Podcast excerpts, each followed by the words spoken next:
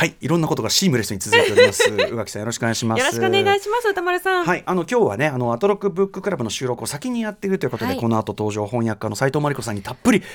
でもちょっとお話ねあのーやっぱり僕もずっと聞いてたくて、あのーちょっとこの話はあのーやっぱある程度尺いただきたいっていうんでね、うん。あの全然皆さんちょっと今回非常に聞き応えがある内容となってますんで。全部ポチりました私は、はい、えっ、と1月22日月曜日に配信予定となっている Amazon Audible 限定アトロククラブ、えー、斎藤真理子さんの回おお楽しみにしていただきたいと思います。必聴でございます。ということで、まあ、今日は一応ねあの世に言う成人の日ということで各地で二十歳の集いというまあ言うらしいですね。要は成人。とね年齢が、うん。ねえそのちょっとズレでございますから。そのなんかガチャガチャ感みたいなものに対する意見はそれはそれであるが二十歳の集いかうん。あるがあるが。まあ二十歳の皆さんみまずはおめでとう。のさこうモフモフをこうもふもふさしましたか？しました。殺生丸って呼んでました。何丸。殺生丸殺生丸。殺生丸？どういう意味？あ犬夜叉ってご存知ですか？あ、いな、あー、そうか、すみません、僕ごめんなさい。犬夜叉っていう高橋留美子さんのあの作品にあ殺生丸ってキャラクターがあんなモフモフをずっと持っててやっと殺生丸が持てるありがとうございます。言ってました。ありがとうございます。すみません、私もあのすぐ野球人形オズマとか言いますんで、あの全然人のこと言えないお同じことですよね。同じことですよね、それはね。なんか名前つけちゃいますよね、あのモッファモッファをね。そのその通じない。ああほらほらこれこあれ成人が全員持ってる。モなるほど。ッファ。ここから来ているということで。あそうです そうです。そういうよことじゃないのかもしれませんけどね。はい、まあまあさてはねあのおめでとうございますと言っておきますけど、ね。ただまあね今年はさては2024はちょっとなかなか大変な始まり、そうでしたね。ちょうど一瞬間経ってしまいましたけどね。はい。えー令和6年能登半島地震まだまだえっ、とちょっとねあのーまだ救出作業とかいろんな作業続いている中でという。ですよねことでねちょっとあのそれを考えるとねまたねあのなんていうかななんとかたた助かる皆さんは助かってほしいし、あのぐらいしかできることってないんですけれども、ねとか、あのーこれも多くの方感じられてるかもしれない。1週間経ってみて今,、ま、今まだねあの懸命のいろんな活動を続けられてると思うけども、あのーこれを機にやっぱり災害に対するこう何かこう救助体制みたいなものをもうちょっとうん国として、あの根本から考え直してもいいんじゃないかなっていうのは僕はすごく思いましたけどね。どう。したって起きてしまうものですからね。例えば道路が分断されてとか、うん。その山あいが多くてあのそこ簡単に車行けない。そんなこと分かってるわけだから、うん。ほぼ山ですものね、この国。まあ、ドローンとかあとそのはい。なんか自衛隊のヘリコプターでかすぎて簡単に止まれない。だったら小さめのヘリコプターをずらりと用意しといてとかうん。ドローンを使うとか、いろんな臨機応変の、まあ、日本という国やっぱ狭い国土ではい。地震もありますし、津波もあり得る何もいかない山崩れもあり得るという、まあ、ある意味災害とともになんとか暮らしていくというようなうん。この国で、なんかこう災害救助チームみたいなものをあの自衛隊とは別にマッとガツンと作って、ね。なんか瓦礫撤去と,、えー、と人員とその物資のその配布となんとかとみたいなものをフレキシブルに取れるようななんかそういう新組織でも作った方がいいんじゃないのかなっていうのはいつかあるものじゃなくて、もう絶対に起こるものなのだからっていうのはそうなんですそうなんです。思いますよね。今回すごくちょっともどかしい思いされている方ね、はい。もちろん現地の方が一番そうだと思いますけども。ね、あの。っていうふうに感じてる方もなんかそのあたりもちょっと議論になったりしないのかななんてことをちょっとね素人ながら思ったりする次第なんです。えっとメールもいただいててですねいろんな方から、まああの震災関連のメールいただいてるんですけどこの方あのえーですねちょっと読みますねラジオネーム実名で結構ですと書いていらっしゃるので埼玉県の山崎さん57歳ということで、えー歌村さん宇垣さんこんばんはタマフルの時から楽しんで拝聴しておりウィークエンドシャッフルねえっ、と特にオープニングが好きです。うん、いつもどうもありがとうございます。初メールです。こちらこそありがとうございます。でこの方ね、えー私は実家が石川県珠洲市にあり、うんまさに被害が大きかった。珠洲市、えーにあり、年末から帰省していて地震に遭いました、えーその後1月3日から4日にかけて車と新幹線で埼玉県まで戻りました。私がいた地域では1月1日の深夜から通信環境が悪くなり、ラジオもネットも使えない状態でした。えー去年5月の時よりも強く長かった地震と津波に関してはこの先もいろんな方の証言が出てくると思いますが戻ってきてから情報を見聞きして感じたことがありましたので取り急ぎお伝えしていただければと思ってメールいたしました、まず現地では情報が限られています。これは電気が届かないため情報を得る手段がないというだけではなく道路の地割れ、えー橋あうんえっとなんていうの？橋の立脚というかね、橋のね、橋脚が。橋脚か。橋脚に生じた段差ガソリンの節約という理由から行動範囲が限られていて隣町であっても被害状況がわからないということでした、えー自分の周囲の状況がひどいことは分かってもここが一番ひひどいのか、えー他に避難できる場所があるのかそこで物資が得られるのかといった情報は避難所に集まる人の口コミに頼るという状況でしたが私の見聞きした範囲では避難所では自分たちの資源で何とかやりくりしようとしています。例えば、えー大雪や、えー大雨や雪は大変な面もありますが一方で水が得られるということでもあります。私がいた時点では、えー電気水ガソリン灯油が最も必要なものでそれがつながれば何とか生きていける状況であることを知っていただければと思います。プロパンなのでガスは使えますと、そしてもう一つ知っていただきたかったのは復興復旧という言葉です。おそらく現地の方はこの言葉に対して違和感を感じるのではないかと思いますと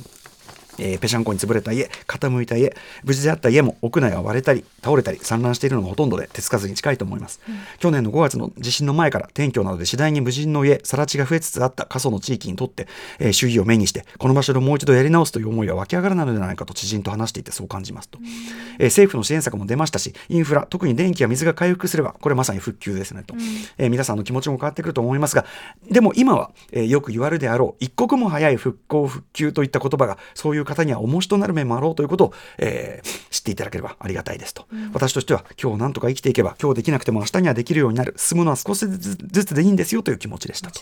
ね。えー、言葉を大事にされるアトロック2と歌丸さんであればこの点をもう少し掘り下げていただけるように思いましたのでメールいたしました、うん、ありがとうございます。こういうね。まああの一つの当事者の側面としてこういうお言葉ね、はい、知っておくのはね、えー、もちろん最初に書いた通り私の知る範囲は非常に限られていますし日々状況の変化によって人の気持ちも変わっていくと思いますのでそうではないという意見が地域の中にもあるし変わっていくと思います、うん、えー、埼玉に戻って私は被災者でなく支援側になりますので今後も地域を見守っていきたいと思います。ということで、うん、えー、アトロクはじめ皆様の健康とご多幸をお祈りします。まああのもちろんあの山崎さんのねあのご実家ご家族の皆さんのご多幸というかね、はい。うんえー、自身ももしかしたらお心がちょっと疲れてしまうのが後から来る可能性もあると思いますので、ね、簡単にこう何かね言えるようなあれでもないんだけども、うん、まずゆっくり休んでいただきたいです、うん、で山崎さんこんなお言葉いただいてる。追伸になりますが歌丸さん。現地はまだ物資を運べる状況になく必要物資も整理されていない状況ですので、えー、ガチャの現役をなさるのは一般の物流が回復してからで大丈夫ですよ。これも私個人の意見ではございますが。まあでもあのプールしておいていただければね、しかるべき時にこう使っていただくということで、はい、えっ、ー、とこちらのですねおなじみと言いましょうか。えっ、ー、と JNN JRN の、えーと、はい、現金とかね共同災害募金の方も発表されてますこちらちょっとじゃあ、はい、宇垣さん読んでいただいていいですか、うん、はい、えー、JNN、JRN の共同災害募金ですけれども振込先は三井住友銀行赤坂支店普通口座983-0511三井住友銀行赤坂支店普通口座983-0511口座名は JNN JRN 共同災害募金となります。お寄せいただいた義援金は全額日本赤十字社を通じて被災地にお届けいたします。皆様の温かいご支援をお願いいたします。詳しくは TBS ラジオのホームページをぜひご覧ください。ね、でもまずは一刻も早くその必要なところに物資とか人でね、ねが届くということ、はい、まだまだそれ行ききってないとかねちょっと、あのー、場所によってはあるみたいでそういうのも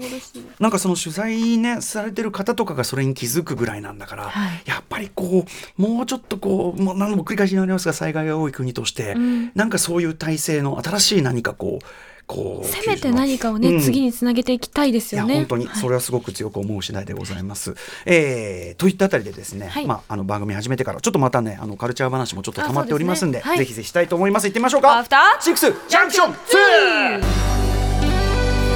TBS Radio After Six Junction さみな騒ぎな今夜 Tonight's the night 一丁弾けていこうぜ。Just like dynamite. さみんな乗り込め今夜。サウンドのタイムマシン。